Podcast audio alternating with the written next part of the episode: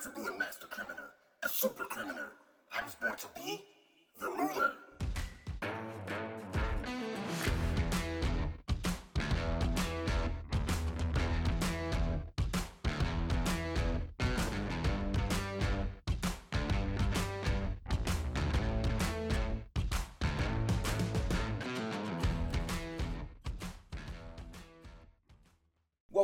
and welcome to season two, episode 11 of Me and My Friend Pete. Another Donuts and Dimes production.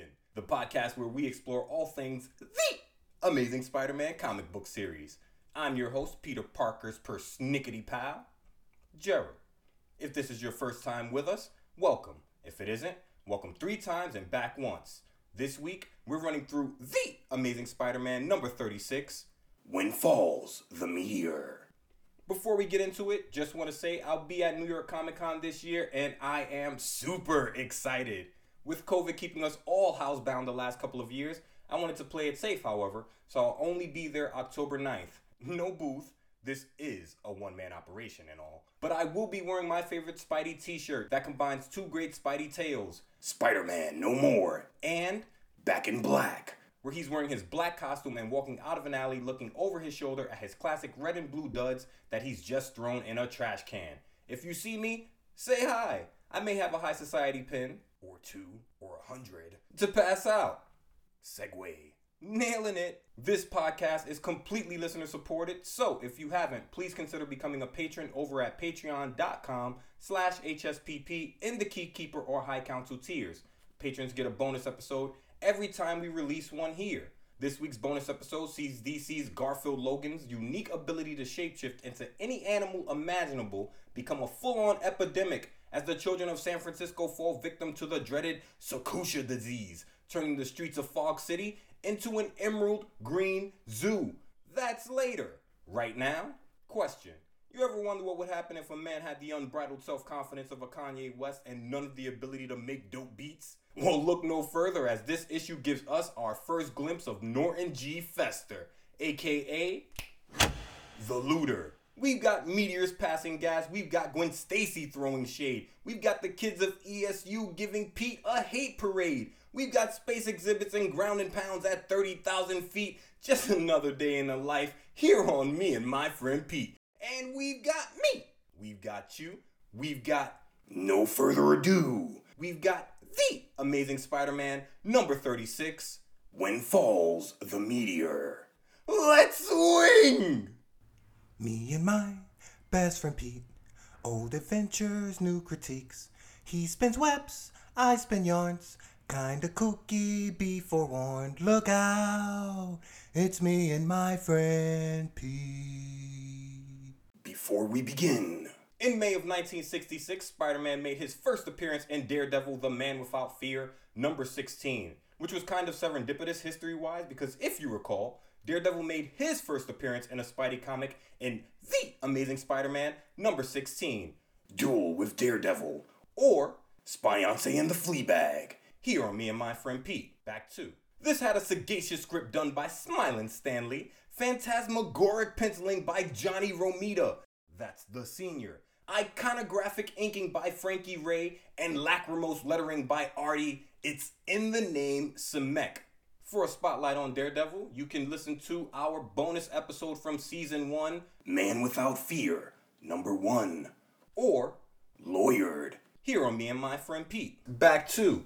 The story opens to Foggy and Karen watching the news on their brand new color television, where photos of Spider Man are being shown. In them, Spidey's doing battle with a villain and his purple clad gang of goons named the Masked Marauder, who I'm thinking hired his henchmen straight from Dr. Octopus after he retired the whole Master Planner alias because they're all in that Purple City getup. Doesn't matter what they're wearing though, because the King of Swing from Forest Hills, Queens, through three panels, is putting the first rule of the Golden Liability Playbook to work. Fist! Swing 'em if you got 'em. While Matt Murdock, aka Daredevil, listens to the report wondering if Spider Man is also the photographer who takes pictures of Spider Man. He's absolutely right, but then starts thinking zebras instead of horses, thinking he's reading too many fantasy stories lately. Gotta stick to what you think, DD. You hit the nail on the head. Foggy gets Karen upset by smack talking Daredevil, then apologizes to her saying he just hates when she's impressed by another man. Matt is pressed. He likes Karen too, but Foggy's his best friend, so he doesn't want to make a move that'll step on Foggy's toes. Meanwhile, the purple helmed green cape masked marauder has a new plan to stop Spider Man from interfering in his plots. He's going to have every one of his goons dress up as the old hornhead daredevil and then have them continuously attack our hero so he doesn't have time to focus on the masked marauder. Making me wonder who's supplying these guys with the materials and seamsters slash seamstresses to create such spot on replicas. But that's a question for another time. Right now, one of the Daredevil fakes proves he isn't a man without fear, stepping up and saying he wants no part of a plan that puts him in a fight with our hero and tells the masked marauder to do it himself. The masked marauder's like, yeah? And zaps the man in the eyes with beams from his own eyes. He's not going to kill the guy though. He orders the man to be dragged away until he's ready to follow the masked marauder's orders. He just blinded a man to make a point. The masked marauder puts his plan into action, and Spidey begins getting attacked all throughout the city, one at a time by guys dressed up as Daredevil who all manage to get quick attacks in before fleeing the scene. Spidey says he's going to catch up to DD, and when he does, dot dot dot. Meanwhile, back at the law firm Nelson and Murdock, Karen drops hints that she wants Matt to ask her out, but there's nothing doing. She leaves, and Matt, quickest costume change in the game, Murdock, is Daredevil in seconds, out the window and high above the city we know and love. Less than 15 minutes later, the sign of the spider lights up the side of a building near where DD is swinging, which I guess is pointless to the blind hero, but you know Spidey always has one in the chamber when he's popped the signal. He shouts, oh, Okay, you Crimson Cut Up, stay where you are. We're gonna have a little powwow. And we got action as they get into a beautifully drawn fight sequence. John Romita Sr. working. Daredevil confused the whole time about why they're fighting. Spidey pissed that people keep attacking him out of the blue. A police officer notices the fight, calls it in, and as soon as the message hits the airwaves, the masked marauder in another part of town is ready to go. He tells his henchmen to execute Plan W. Sidebar.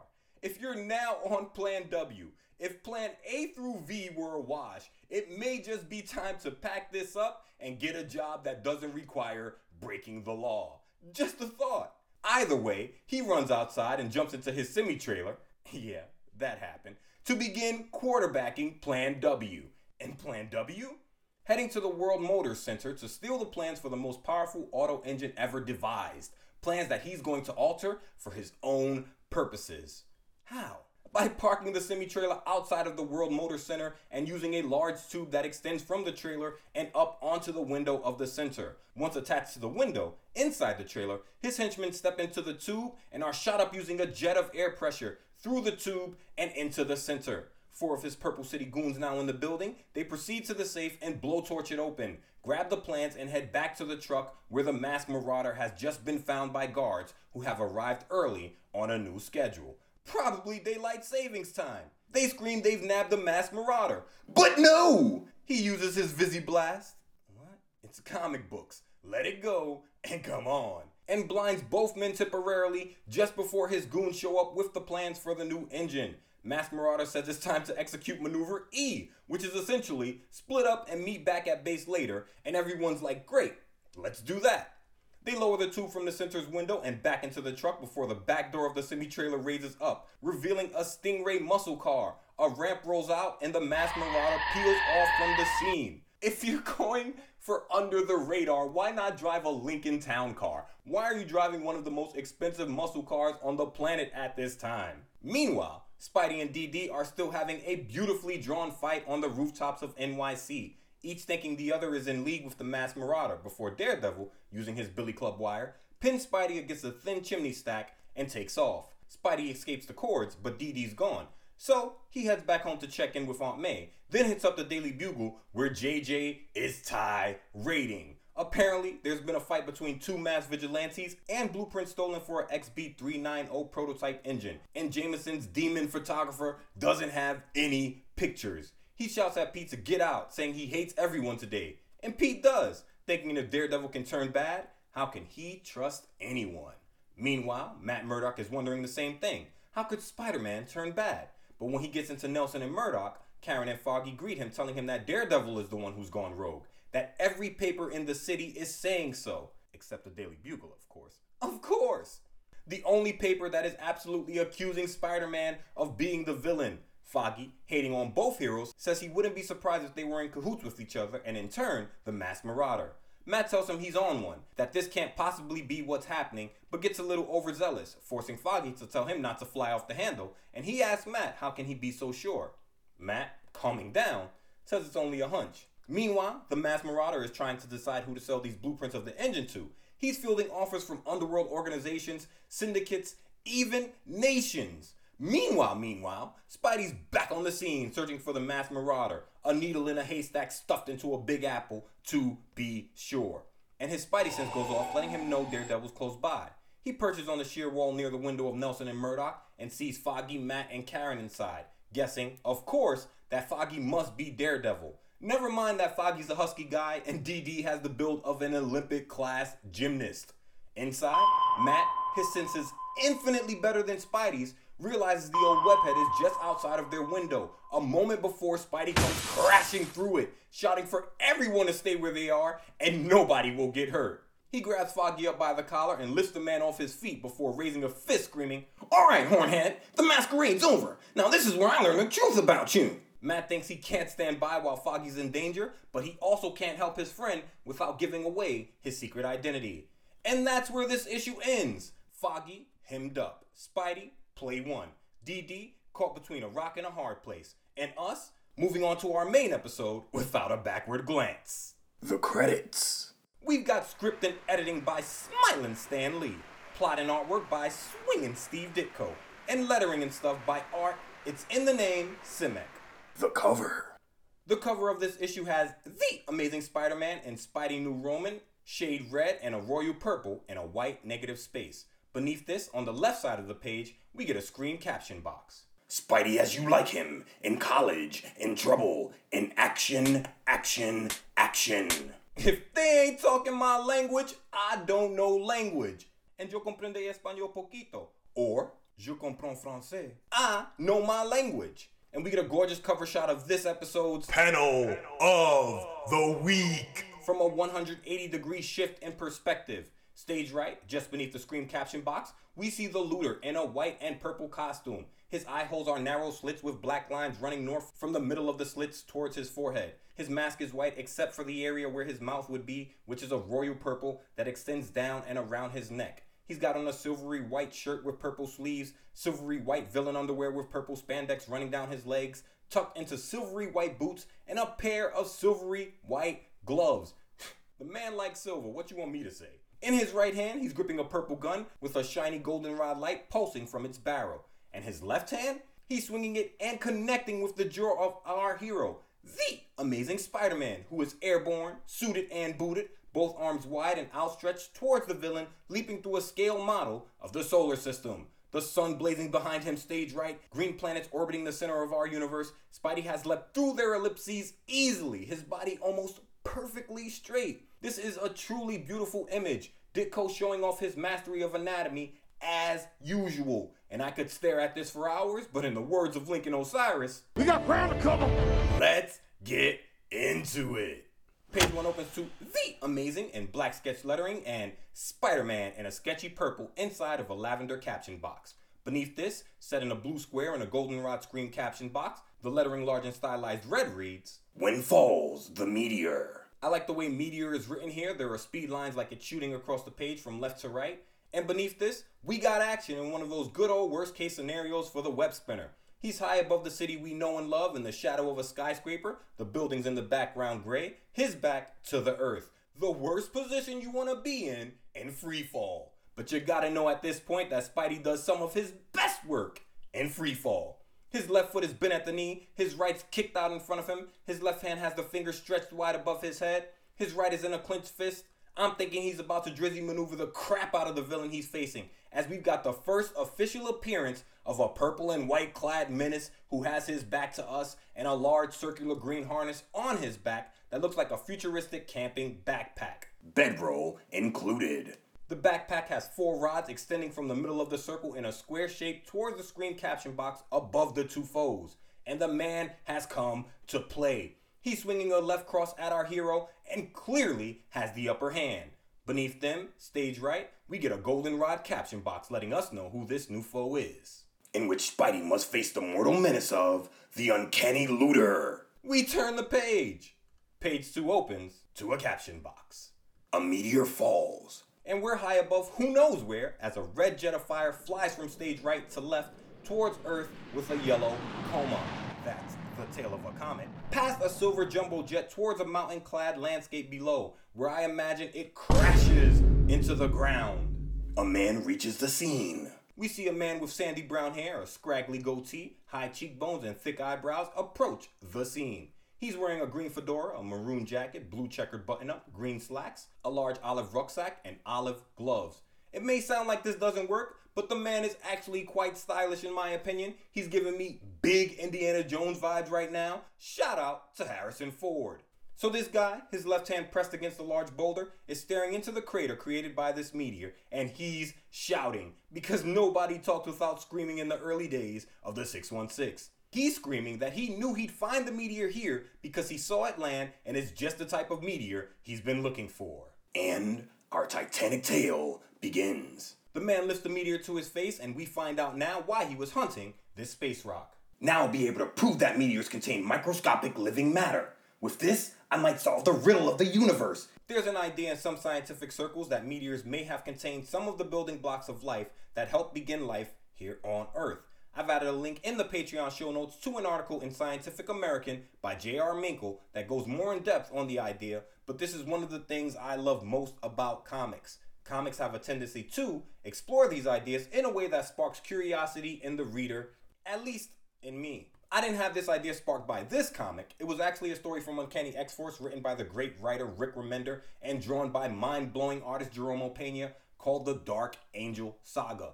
Amazing story that really did what's being done here, taking a bit of science and crafting an amazing story around it. I bring it up because I only have one physical copy of this comic, so it may never get done here on me and my friend Pete's bonus episodes, but I can't recommend a comics run stronger than I can this one.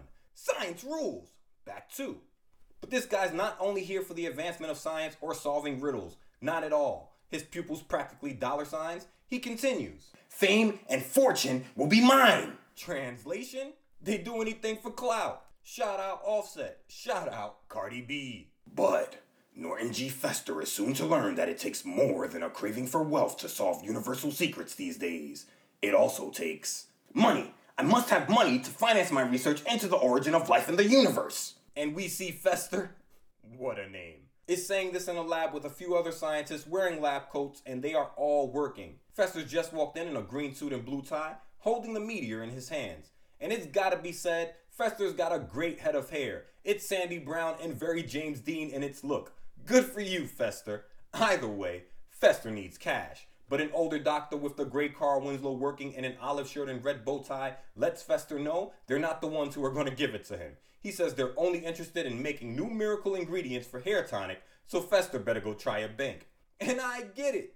Two out of the three doctors in this room are balding. They're trying to improve their own quality of life. They don't give a damn about the universal questions. How I'm going to turn this comb over into lush, luxurious hair? I bet that's what they're thinking. Vanity detracts from all universes. Back to. And try he does with these not too surprising results. We're looking inside of an office through a glass window with loans written in large blue letters, where Fester is standing, pleading his case for cash for his scientific experiments. But when I become as famous as Darwin, Galileo, Aristophanes, I'll pay you back with interest. Paraphrase from Wikipedia. The Englishman Charles Darwin is considered one of the most influential scientists of all time in the fields of naturalism, geology, and biology, mainly due to his research on evolution. In 1859, he released a book On the Origin of Species that turned the scientific community on its ear with his theory of evolution that said all species of life descended from a common ancestor. By 1870, less than a dozen years later, the majority of the scientific community had accepted his theory as fact.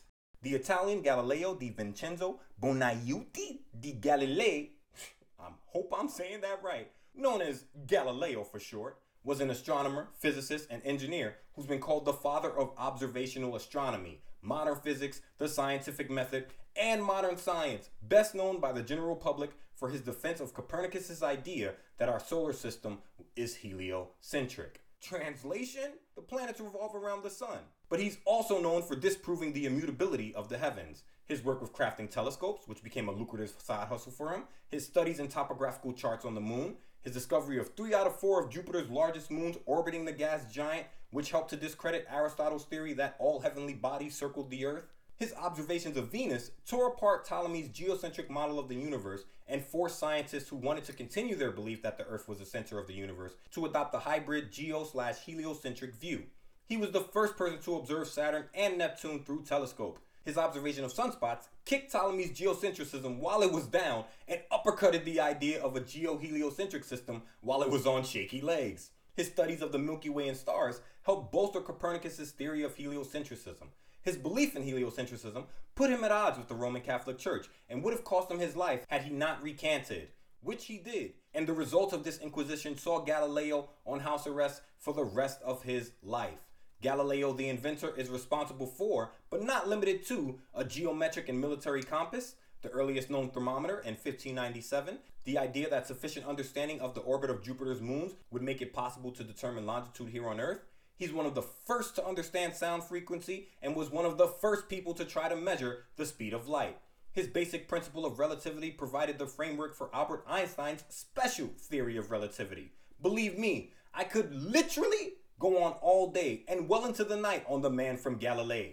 But suffice to say, he left a stamp so powerful on the scientific community that even after his house arrest he lived under until the end of his life, he received the last laugh in the end from beyond the ether. On October 31st, 1992, over 300 years after Galileo's death, Pope John Paul II admitted that the church was wrong in condemning the polymath for his belief that the earth rotated around the sun. The lesson there? Sometimes you're just way too ahead of your time, and you gotta let the minds of men catch up. And last but not least, Aristophanes, aka the Prince of Ancient Comedy, aka the Father of Comedy, was into a different science altogether the science of making people laugh and think about the human condition. As a comic playwright and poet in ancient Athens, Aristophanes' words given life in plays were powerful. One example of this power the great philosopher Plato, believing that Aristophanes' play Clouds led to the trial, condemnation, and death of Plato's mentor, Socrates. At the city of Dionysia, an annual contest for playwrights where their written works were performed, Aristophanes, at presumably age 18, won his very first play entered, the Banqueters, and then went back to back, winning the next year with his second, The Babylonians, both now lost to history. At the Lenaia, another such event, he came away with W's three times at least with the plays Acharnians and Knights and Frogs. He was considered a master in several poetic forms iambic trimeter, tetrameter catalectic verses, and lyrics, and a master of crafting plays using the themes of old comedy, inclusiveness, fantasy and absurdity, the resourceful hero, the resourceful cast, and complex structure. His plays often condemned war profiteers, wealthy men who took advantage of the general population, and one person in particular, an Athenian general named Cleon, who Aristophanes saw as an, quote, unscrupulous warmongering demagogue, end quote. Thanks, Wikipedia. Back to where were we? Fester, wanting the title of Father of the Universe, is asking for a loan and saying he'll pay it back with interest. Right. But the banker isn't having it. He calls Fester generous for wanting to pay back the loan with interest, but tells the man no and suggests he borrow from another institution. Fester, future father of the universe, snaps, telling the banker in no uncertain terms that he'll be sorry. The scientists will be sorry. All of them will be sorry before leaving, and I imagine slamming the door behind him. But Norton G. Fester is not the type to take no for an answer. If he were, this would be the shortest Spider Man tale on record. Fester is back in the lab, now in a white lab smock, green slacks, and brown loafers. He's leaning against the counter with his left hand pressed on its surface and gripping a phone pressed to his ear with his right hand. In the foreground, we see the chunk of space rock he pulled from the crater in upstate New York, oval shaped, gray, and about the size of a basketball and Fester, still in search of donors, isn't doing any better here. He's thinking, All my few remaining friends turn me down. They call me a fanatic, a nut, just because. I'm an undiscovered genius. They mock me because I'm too smart to work, too clever to hold down a job. Everyone's jealous of me. And I gotta say, Fez, Few people are to be jealous of you being able to hold down a job. He shouts into the phone that he doesn't want the person's money and he'll get along without it. Translation? You lose! Good day, sir! Which is good, because I'm sure the person doesn't want to give Fez his money, so everybody wins. We get to the final panel, and the man called Fester truly is becoming more and more oblivious. He throws on a pair of protective goggles, takes a small mallet and chisel, and begins to go to work on the meteor thinking. Listen to what this man thinks. Just because I flunked science in school doesn't mean I can't discover the secret of the universe. I have as much chance as anyone else. Even if I can't raise money for a fancy lab and expensive equipment, I'll just chip away on my own. Maybe I'll accidentally stumble over something. Like Isaac Newton. The man flunked out of science and thinks he's going to stumble onto something like Sir Isaac Newton, who absolutely did not flunk out of science and is considered one, if not the greatest mathematician and physicist of all time. This man is putting himself in the same class as the man partially responsible for developing infinitesimal calculus. When you play with skills, good luck will happen, Fez. Not whatever the hell you're trying to do. And I'm not alone in the assessment. The caption box to close the page reads You guessed it, friend. NGF is a part time nut. That's what it says. But even a pussycat like him can have a lucky break, if that's what you want to call this. Page 3 opens to the result of Fez's hammering as he's sprayed full on in the face by a green jet of gas shooting out of the space rock where the chisel is still lodged. He shouts that he must have hit an air pocket and has to get away from it. Coughing, gasping, Fester falls back against a loose, upright cabinet. He slams into the bottom corner of the cabinet, shouting that the gas won't stop clinging to him, that it's seeping right into his skin. So there's the injury, and the insult comes quick as the cabinet slams down onto him, pinning him to the floor from the waist down. Then, for a few silent moments, all is quiet. And we get a great panel of the gas just seeping into his face, surrounding his head, and wafting towards the ceiling, his arms splayed out at his sides. Until. Fez regains consciousness as the gas finally begins to clear. He massages his head, wondering aloud why he feels so different. He raises his goggles in the gutter between panels and says he's got to get whatever's on his back, the cabinet to be sure, off of it, before rolling onto his back and lifting the cabinet with his right hand easily. Still laying on the floor, staring up at the cabinet in his grip, he screams that this isn't possible. The cabinet weighs over a hundred pounds, and he's lifting it like a feather. He shouts that he's got to try something else quick. And what does he try?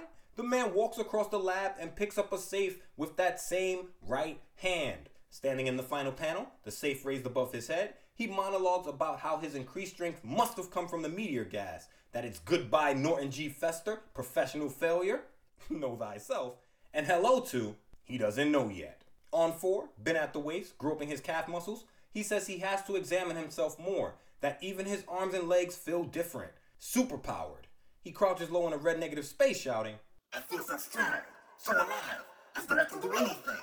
I've gotta be sure it's not my imagination. I've gotta try something. before leaping 10 feet into the air and onto the outside of a catwalk above him. And he's still in shock, but sure he's not imagining things. He grabs the railing of the catwalk in the next panel and, bending it out of shape easily with both hands, continues his monologue. It's what everybody always dreams of in those wildest fantasies. How wonderful. How fitting that it happened to me. I'm too clever to waste such a golden opportunity. Can't stop testing my strength. I'm a powerhouse. We get a beautiful panel next to Fester, his pointer finger beneath his nose, his face bathed in a goldenrod light that turns his hair red, and Fester's coming to that age old fork in the road all those blessed with superpowers must face. Do good or do ill. Never more will I have to worry about getting money when I want. Not now, with my superhuman power. The world can eventually belong to Norton G. Fester. If I plan carefully. He goes left. And now, before some brand ek dropout suggests that we change the name of this man to The Amazing Fester Man, we'll switch our scene to the campus of Empire State U, where we find peerless Peter Parker engaged in one of his silent, swinging soliloquies. And we find our friend Pete, goldenrod vest, white button up, SJBs, and brown loafers, walking towards ESU with his left hand in pocket, as usual. He's just off center, closer to stage right, as crowds of people socialize around him. He's the only person walking alone, a fact not lost on the Goldenrod Kid.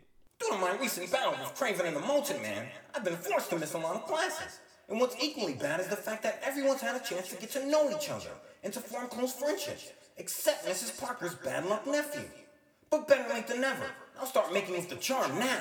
Pete's gonna turn it around. Carpeing the DM, he approaches a group of four guys to open page five and starts making with the niceties. Hi, fellas. Great day today, isn't it? How's it going? To their credit, two out of the four guys say they're fine and can't complain, but all four of them turn their backs to him and get out of there. Pete, watching them leave in the next panel, thinks that he may not be a part of this solar system, that all the students have formed their own little groups, and P. Parker, Esquire, is on the outside looking in, as usual. But wait, what's this? Is Petey's luck finally about to change? We see Pete walking towards the blonde bombshell herself, Gwen Stacy, who's wearing a pink clip in her hair, red full length dress, and talking to a young lady with auburn hair in a green polka dot blouse and matching pencil skirt. Auburn says she knows Gwen's wrong about that Parker guy, and now she's gonna prove it. She approaches Pete in the next panel as Gwen looks on from around the corner and introduces herself as Sally Green. She says she has English literature with Pete and asks if he remembers her. Pete, thinking the tide is finally turning, says of course. Sally invites him to a get together at her house later on, and Pete, of course, says of course he'll go. Sally is smitten in the next panel. Why, he's just as sweet as can be. And oh, that dreamy smile. Yeah, Pete with the Crest White Colgate smile. You're back in the game. Sally tells him she's glad he can come, as Pete thinks he's glad no one's luck can stay bad forever. And Gwen, still peeking from behind the corner, puts a hand to her hip and spills salt all on the ground of ESU. I don't understand. I never thought they'd hit it off so well. She must have said the secret word. She was hoping Sally got the cold shoulders that she's accustomed to.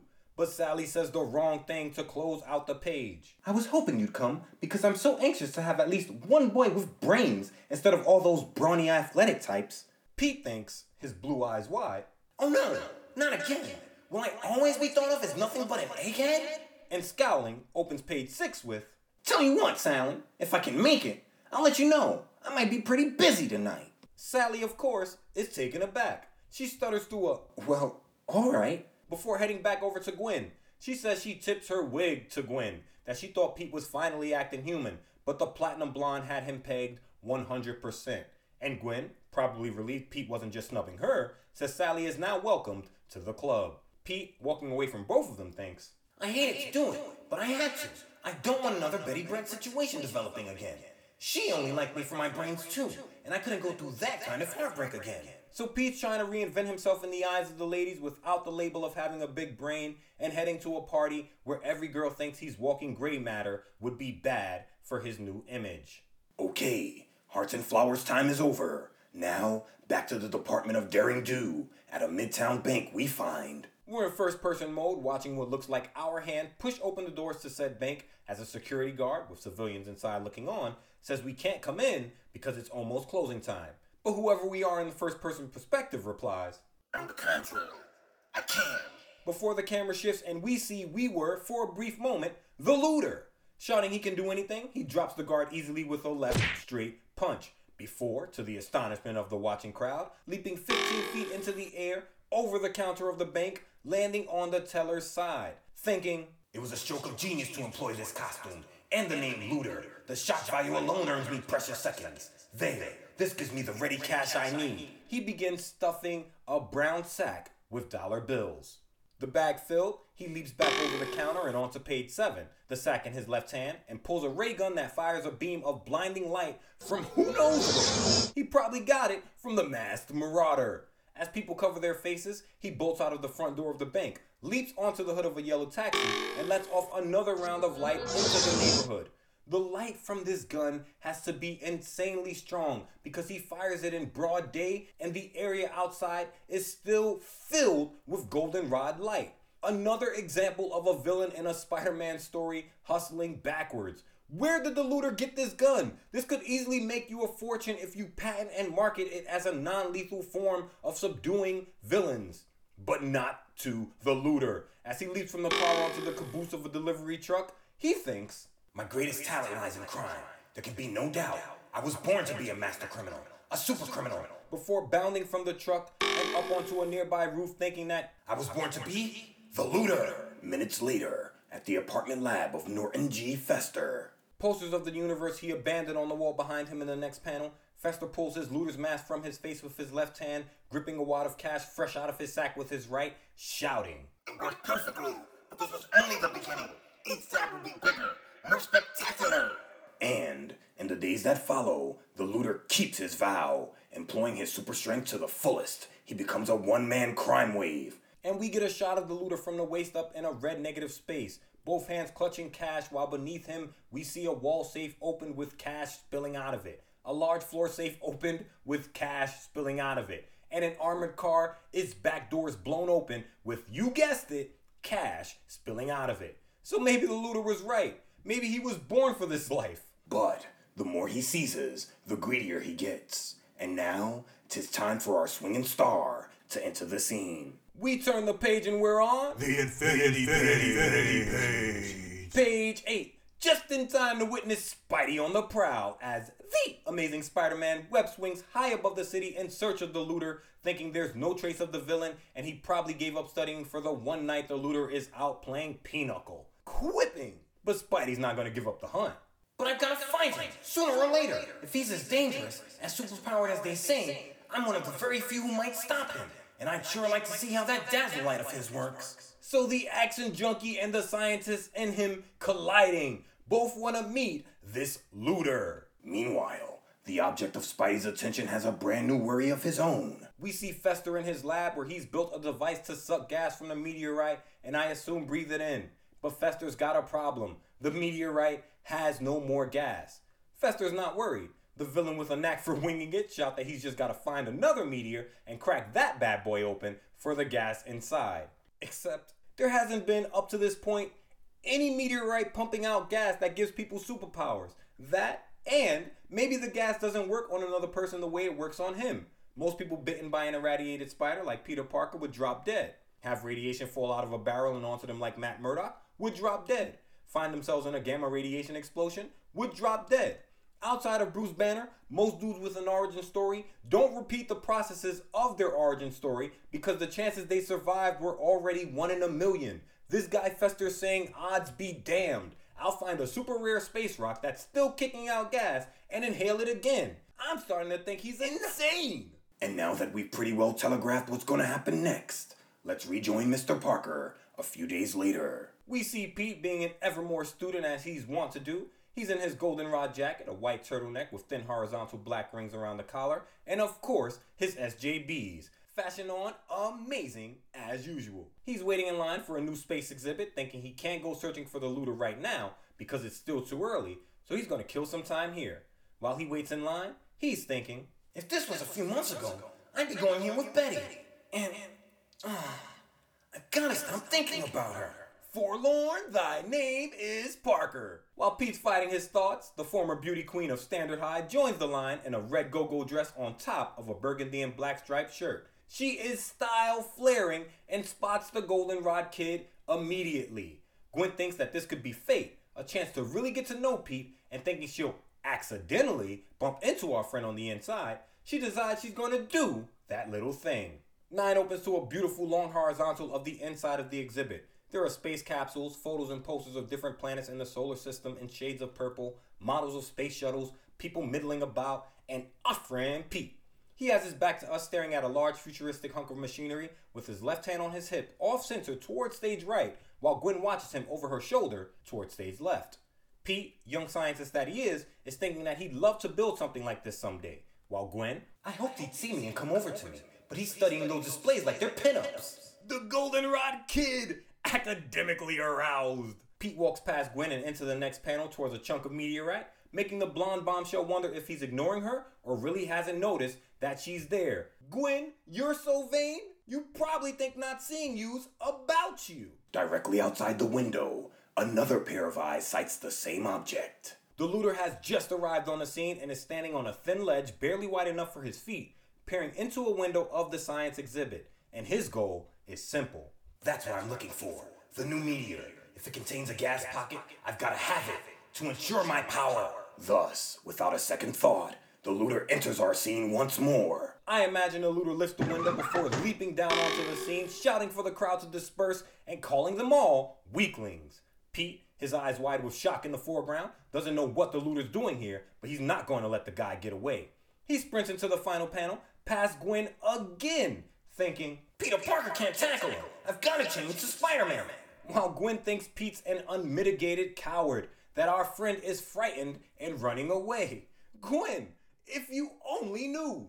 On 10, the looter gets right to work. As the crowd breaks for the exits, he races forward and hits a security guard with a left hook that connects with the man's face so hard, his whole head disappears behind the impact effect.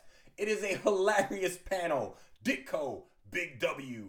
But he's just getting started. The looter hops over a small one man jet, thinking he's going to grab the meteor and make tracks before a voice from off panel shouts, Hold it, Looter. Your running days are over. The looter asks who said that, but gets his answer before the sentence is done leaving his mouth, as the sign of the spider lights up the wall and floor in front of him before the golden liability makes his presence known. The looter wonders what Spidey's doing here a second before we got action. Spidey leaps towards the looter, shouting that they've got to get to know each other better. But the looter, springy in his legs himself, leaps back screaming. I know all I want to know about you. Out of my way. And when Spidey doesn't move, he cracks our hero with a left that connects with Spidey's jaw with so much impact, he flips head over feet. The looter repeating, I said, out of my way. Spidey, agility on, Hall of Fame first ballot, lands on the fingertips of his left hand and ah. shouting, I heard you. I heard you. cracks the looter with a right that sends the villain reeling. But while the looter's lost his balance, Spidey thinks that the villain may be stronger than he is and he'll need his wits as much as his power in this battle. And he's not wrong, because page 11 opens to the looter regaining his balance. He may be a crap scientist, but the man clearly has spent some time in the boxing ring. He cocks his right fist back to feint, then throws a snap jab connecting with Spidey's nose, shouting that Spidey was looking for trouble, and he found it. But Spidey eats those and answers the left jab with a left straight of his own, whipping. Thanks for the advice, Mask Man, but I still prefer getting it from Dear Abby. Dear Abby, created by Pauline Phillips and now run by her daughter Jeanne Phillips, is an advice column here in America that has been running since 1956. Thanks, Wikipedia! If Spidey needs advice, he'll go to the experts. But when it comes to looking for trouble, the king of whip with chambered quips will always defer to the Golden Liability Playbook, namely, Play 1. Fist, swing him if you got him. And he follows the left straight with a right hook that sends the looter's jaw towards the ceiling, the last position you want to be in in a fight. Spidey thinking the whole time that if the man had more experience, it might be so long, Spidey. The looter falls through the gutter and into the next panel. We're on his knees, next to what can only be described as a 31st century vase lookalike. Tip the vase over. Spidey shouting, Hey, look out! That's worth a fortune! but the looter, as predictable as villains come, asks Spidey why that would be his concern.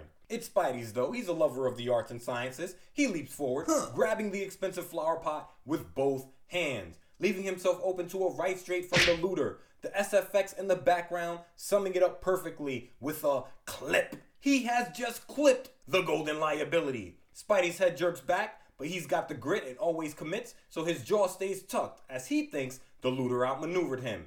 And the looter's not done. In the final panel, he slams a giant vase into Spidey's face and chest, pinning our hero against the wall with a loud Boom! shouting. There, that'll hold you can affect my escape. I'm kind of brawler as you seem to be. But it takes more than a few shattering blows to stop the amazing Spider Man. If that ain't the truth, because page 12 opens to our Panel of the week. Ditko punching the clock has drawn a beautiful image of a model solar system, the sun at its center, because Copernicus was right, and planets held in orbit around the giant yellow orb with metal rods. Beautiful, beautiful to look at. I imagine the planets and moons rotating around the sun as Spidey gets spidery. He leaps from stage right, his body ah. stretched out through the orbiting spheres, both arms in front of his face towards the retreating looter, screaming. Come back, little Sheba. I want to make sure you didn't skin your knobby little knuckles. Sheba is an ancient kingdom mentioned in the Old Testament, so I don't know why Spidey called the looter this. If you know, let me know in the comments. But maybe just Stan's Jewish heritage shining through. Either way, the looter, hot footing towards the exit, wonders aloud what it takes to stop the King of Swing from Forest Hills, Queens. That's a good question. The answer? More than you've got, Looter. Spidey's agility gets him through the solar system replica, and his left fist connects with the looter's chin again. He says if the man would just hold still, it'd all be over before he knows it. before a close up panel where Spidey, face to face with the looter, hits the man with another left. I keep punching him, he keeps coming back for more. I wonder if he's playing off an election bet or something. And fun fact this comic is in 1966, the first year where the Voting Rights Act of 1965 went into action and African Americans voted in record numbers. So I'm sure a lot of people lost election bets that year because there's no accounting for the marginalized and the unknown. Back to. In the next panel, the looter gets wise. Thinking Spidey's too skillful to fight, he pulls his dazzle light gun from his waist, his ace in the hole. My dazzle gun. It's never failed me before. It won't fail me now. He fires the gun, bathing the entire floor of the space exhibit in a goldenrod light. Everyone freezes, including our hero, in a dramatic pose with his hands out of his sides, his fingers stretched wide, while everyone else shield their faces with their hands and arms. I love the shading here. Spidey, still as a statue, is a black shadow with red outline. This is gorgeous, gorgeous art. But you know our favorite neurotic won't stay still for long. On 13, he shuts his eyes and continues the chase as the looter races away, still firing at our hero over his shoulder. But he doesn't know Spidey's eyes are just a bonus. All I need to do is shut my eyes and follow him easily by means of my ever loving spider sense. Despite Spidey's immunity, everyone else freezes, unable to see, and the looter carpes the diem. He sprints towards a towering rocket and pushes it off its display platform easily in the direction of the stunned and unmoving crowd. Spidey springs into action, leaping 10 feet across the room, landing on a nearby diorama, putting himself between the people and the danger. He catches the falling rocket, thinking the three people beneath the missile, who were about to be pancaked, wouldn't know what hit them. Spidey, replacing the missile on its platform, thinks, I'll make sure this gizmo is steady again, and then I better lose myself fast. As soon as their vision becomes normal, the crowd is sure to blame me for what's happened, like they always do. and I don't think he's wrong. So he takes no chances. In the final panel, he's made it out of the window and onto the thin ledge the looter came in five pages ago, shouting that he's lost the villain and there's no way to know which direction the man ran off in. Thus, a few minutes later, Gesundheit. We get Afram Pete back on the scene, fixing his collar as he descends a flight of stairs into the space exhibit, thinking there's no reason to let the day be a total loss. He runs into Gwen Stacy at the bottom of the stairs, and finally noticing her, he asks, Hi, Gwen. Enjoying the exhibit? But Gwen, thinking Pete's a coward, replies in a dialogue balloon dripping icicles that she was until just now. Pete, as is becoming the usual when talking to Gwen, is confused. He asks, Huh? Wait. What's wrong? What did I do? Gwen, eyes shut, turning her nose up, replies, Perhaps it's what you didn't do. and thinks the Goldenrod kid didn't stay and try to help. You didn't either, though, Gwen. I'm just saying. Pete, scratching the back of his head in the next panel, thinks, How can anyone so pretty be such a nut? That's what he thinks. A nut. He's not the only one conflicted. Gwen's thinking, And yet, it's hard to believe that anyone so manly looking could be a coward. If only I hadn't seen him with my own eyes. so Pete may look like a coward in his actions, but he looks like a hero with that build. And she's not wrong on that latter thought. But back in his little hideout, Norton G. Fester has his own problems, although, as we can see, they aren't matters of the heart. Fester, his mask off, surrounded by machinery I'm pretty sure at this point he doesn't know how to use, is shouting that he was stupid to go into that job without planning. That now he's going to plan carefully, leaving nothing to chance. But if you recall, when he first got the powers, he said that he was going to plan carefully and leave nothing to chance. This guy, I'm star, I'm convinced the looter has short-term memory problems. He is doing everything by the seat of his pants. The camera pulls in tight, and we get a close up of his face in a green tinge as he continues screaming at the top of his lungs that he didn't take Spider Man being there into account at all. He grabs his depleted space rock in a great close up of his left hand, shouting that he has to have that meteor. And scratching his chin with his right, his left hand on his hip, he finishes his manic monologue. I. But this time, I'll set my plans carefully. I'll be prepared for anything. Again, short term memory loss. Five minutes ago, he screamed the same thing. The next day, Fester in a green suit and black fedora with matching band has gone back to the space exhibit to plan things out right. But the curators are taking no chances now. There are armed guards packing revolvers patrolling the exhibit, making Fester think he can't attack with another frontal assault, but he's got to figure something out because he needs that meteor to ensure he won't lose his powers. Again, no guarantee he'll lose his powers.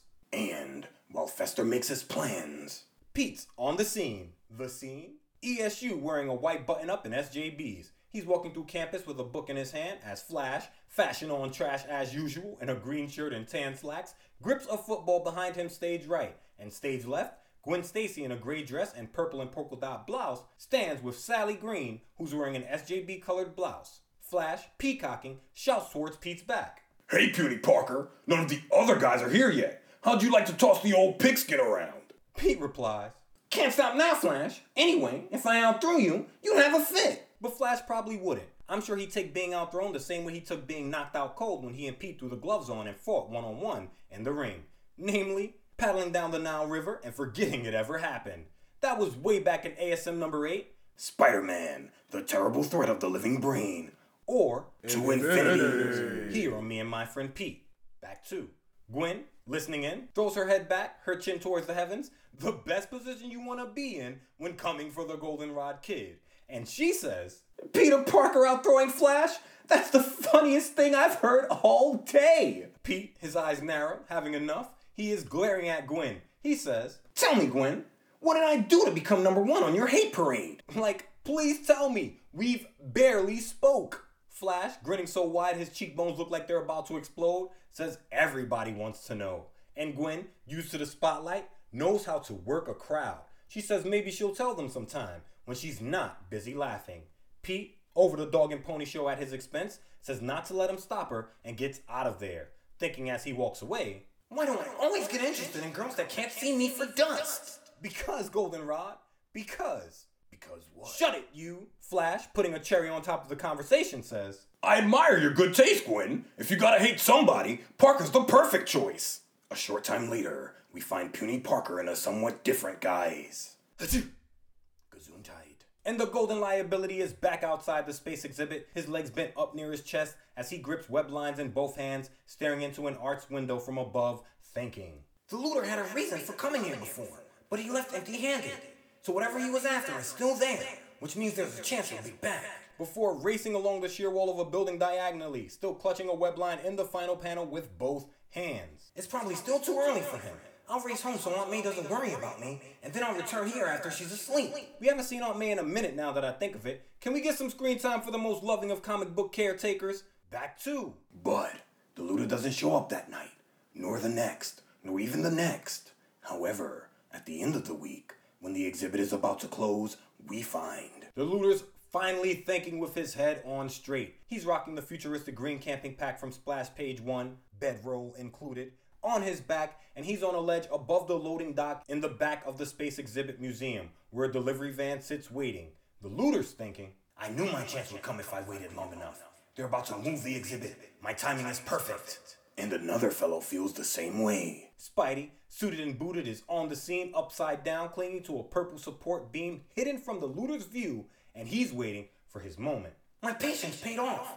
I knew if I watched long enough. and he doesn't have to wait long. In the next panel, the looter, punching the clock, leaps from the ledge and right hand pressed against the top of the truck, squeezes between the space of the truck and the building, shouting down at two guys green jacket, pork pie hat, and red jacket, green baseball cap, both wearing workman's gloves, pushing a dolly loaded with the meteor the looter's been coveting. Then the looter screams, Thank you for moving my meteor into the correct position for me, gentlemen.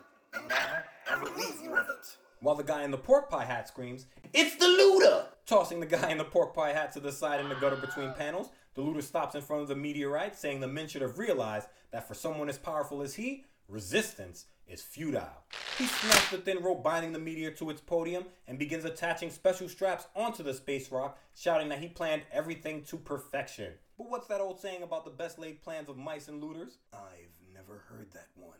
Spidey's gonna make him go astray. Swinging into the warehouse on a thin strand of webbing, he shouts, Hey, Looter, you wouldn't leave without saying bye bye to your old sparring partner, would you? The looter spins and, of course, screams our hero's name, wondering how he knew today the villain would make his move. Spidey replies, It's a long story, but if you're really interested, before the looter, again hustling backwards, completely forgetting what he's here for, hurls the meteor at our hero, who catches it easily in his right hand to open oh. page 17, still shouting. I thought so. You don't even want to hear it. He lands behind the truck, ah. dropping the meteor who knows where, before spraying a line of webbing towards the looter, still giving the man an earful. Why anybody would try to make over the meteor is beyond me, but I guess some fellas would steal anything that isn't nailed down. Does Spidey get the hit? No! The looter leaping backwards presses a button at the center of his chest, and a large green balloon springs from his back, lifting him rapidly into the air as he shouts, Ha! You won't miss me. And I promise, you won't get a second chance. As Spidey stares up at the fleeing villain, audibly impressed, the looter shouts down at him, now 50 feet above the ground. But he's gotta be quicker than that. Spidey, probably glad he finally gets to fight in the sky again, gives pursuit, leaping 15 stories up and onto the sheer outside wall of the Space Exhibits building in two hops, shouting. Don't crow too soon, playmate. I'm not tossing in the towel yet. The looter shouts down at the webhead that he still won't be able to reach him, but he doesn't know that Spidey does this. I imagine Spidey is on his John Wall right now. I'm him. He leaps from the sheer wall and across the street onto another, telling the looter that Spider-Men are a hardy breed, before hopping off the wall and onto a flagpole, sans flag. He bounces off the thin rod, both arms stretched above his head in the final panel, the looter's feet the only thing we can see of the man, as our hero shouts, Geronimo! And if nothing else, this is the moment where I realize the looter is dripping with supreme confidence. The King of Swing rocketing towards him to open 18, he calls Spidey doomed, says that our hero can't reach him and that Spidey's going to plummet to the ground. But he doesn't know the second rule of the Golden Liability Playbook. If fists don't work, there's always the shooters. And Spidey, whip, whipping from both hands, is about to teach the man the lesson. His webbing snags the looter's mini hot air balloon, and we got action. Attaching the webbing in his left hand to the bottom of his left foot, still gripping the other strand with his right hand, Spidey shouts, Okay now, Looter. Push the down switch or whatever works that nutty balloon, and let's get back to Earth. And the two men punch the clock. Spidey throws a left cross, the looter throws a right, but both of them miss. It doesn't matter. They're just warming up. The momentum from Spidey's punch spins him around, but he won't let that stop him. He switches the hand gripping the webbing and swings behind him with his left, connecting with the looter's jaw. But the villain is proven to be Fortified. he eats the blow, swinging a right at Spidey's exposed ribcage, screaming. The odds are on side. You can only use one hand. And he's right. But Spidey, switching hands again, spins back around and the two throw right hooks at the same time, like the ending of Rocky 2. Both missing, Spidey screaming. I only need one hand. One blow is all it'll take. The looter replies that Spidey will never get the chance. And he may be right, because in the final panel on this page 18, in a goldenrod space, his back to the earth, the looter only legs rising stage left, Spidey thinks, Ah, my weapon. It couldn't cling securely enough to the smooth surface. I'm falling. as his webbing detaches from the slick surface of the balloon. The looter shouting and laughing the whole time that he warned him. But Spidey is old hat with his aerial attacks and snagging the looter's left ankle with his left hand to open 19, he tells the villain not to start gloating yet. Of course, the looter tries to kick the spider loose with his free right leg, but Spidey is already in his bag. The Birkin? Nope, his doctor's. Why? Because he gets Surgical. with agility that make Miss Biles proud, still gripping the looter's left foot, he backflips in midair in a goldenrod space, shouting. Have you ever considered medical help because of your antisocial tendencies? Before knees bent, mounting the looter around his waist like MMA great Jon Bones Jones, still talking his smack. Why is it that everyone I fight is overflowing with neurotic hostility? You really want to talk, Spidey? The looter blocks Spidey's first left hammer fist thrown with his right hand, screaming. You must be mad, talking that way you your life. But he doesn't know Spidey.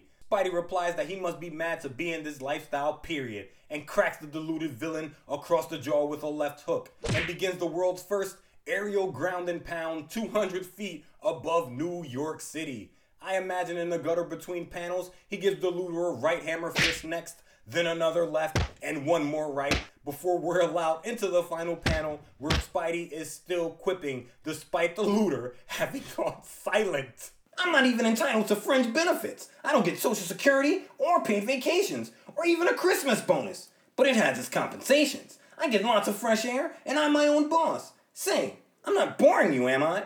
Spidey is his own man, his own boss. He throws one final left hook before shouting, Son of a gun! I think he fell asleep on me.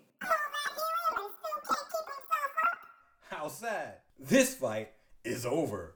On 20, Spidey says if the man isn't gonna play anymore, you knocked him out cold, Spidey. What do you want? Spidey says he might as well see who the villain is, and pulling the mask from Fester's face adds insult to what I'm sure are a fistful of injuries. No wonder he wore a mask. He sure wouldn't cop any beauty prizes, but I never saw him before in my life.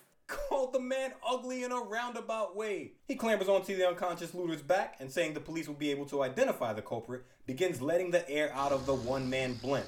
As the balloon descends to Earth, Spidey and the looter in tow, Spidey wishes aloud that he had a livelier playmate. Spotting the police below, he leaps from the balloon and onto a sheer wall of a nearby building. Scrambling up onto its roof in the gutter between panels, we get a great shot of him in the next on the rooftop, the sign of the spider shining from his belt onto the unconscious looter on the street below, splayed out like a crime scene chalk outline, his parachute unfurled on a building beside him, as Blackman, Bowtie Charlie, and Ike the police officers race forward to apprehend the deluded deviant. And Spidey's thinking, I still don't know why he wanted that meteor, but I'll read about it in the paper tomorrow. In Jameson's paper, with my photos in it.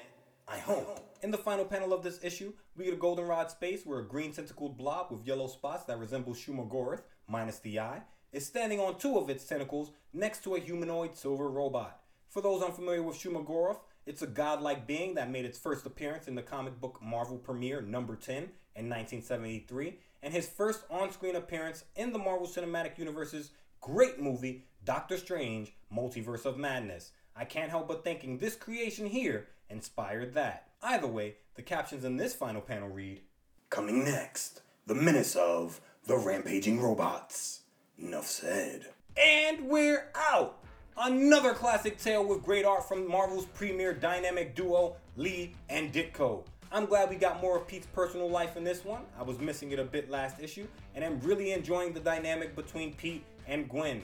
I have to admit that I'm hugely biased when it comes to Pete's love interest because of the relationship he was in when I began reading the character. But much like the damsel never in distress Betty Brant, Gwen is proving why she has endeared herself to fans all these years. I really enjoy the Looter character as well. This is the first time I can recall ever reading a story with him in it as a villain. I think we all know somebody who thinks a bit too highly of themselves. If you've been here, you know I believe in self confidence and self determination, but that has to be tempered in knowing your limitations and then working towards breaking them. The looter is not that guy. He wanted to be great, but didn't believe the work was a part of the process. And let me tell you, if I've learned anything in life, it's that, like the great Marcus Aurelius said, the struggle becomes the way. If he persevered through lack of funding and support, through his own lack of knowledge, and yes, through his own ego, he may have found himself in the position to be the premier mind in understanding the origins of the universe. But a little bit of power put that idea to rest, and he chose instead to take that left fork in the road. The choice was his to make, but I'm gonna go ahead and say it may not have been the best. Next episode, we run through ASM number 37, Once upon a time, there was a robot. which gives us the first appearance of the deadly robotics master Mendell Stromm, and the first official appearance of a one Norman Osborn. And we've got Spidey battling robots. So, my people, it's what we came to see. That's the main episode this week. And that's true. That's the main episode, but there is more me and my friend Pete available for your listening pleasure right now. If you support this show on patreon.com slash HSPP, patrons get a bonus show every time we drop a new episode here, where I run through comic books from all over the multiverse of comics, past and present, from Marvel to DC to all points in between.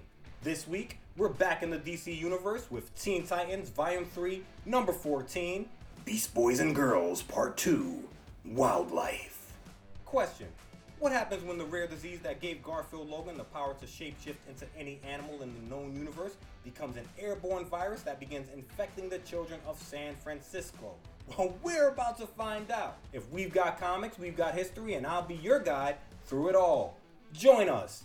This podcast is completely listener supported, and your support keeps this crazy train barreling down the tracks.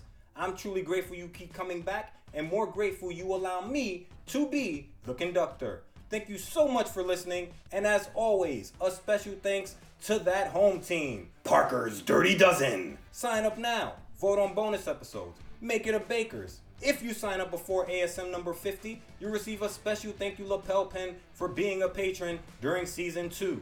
Let's keep these good times rolling. You won't regret it. You got questions? Send them to me in myfriendpete at gmail.com and I'll go digging for the answers. Follow us on Instagram at MNMFP underscore podcast. The panel of the week can be found at patreon.com slash HSPP. All that said, that's all that said. Please like, please comment, please share, Podcasts, please take you? care, and please think of the world and be true to yourself. That dusty trails are calling, so there's no use stalling, but you know the tagline for the people. With great power, you know the rest. Make sure you're being responsible. I'm out of here.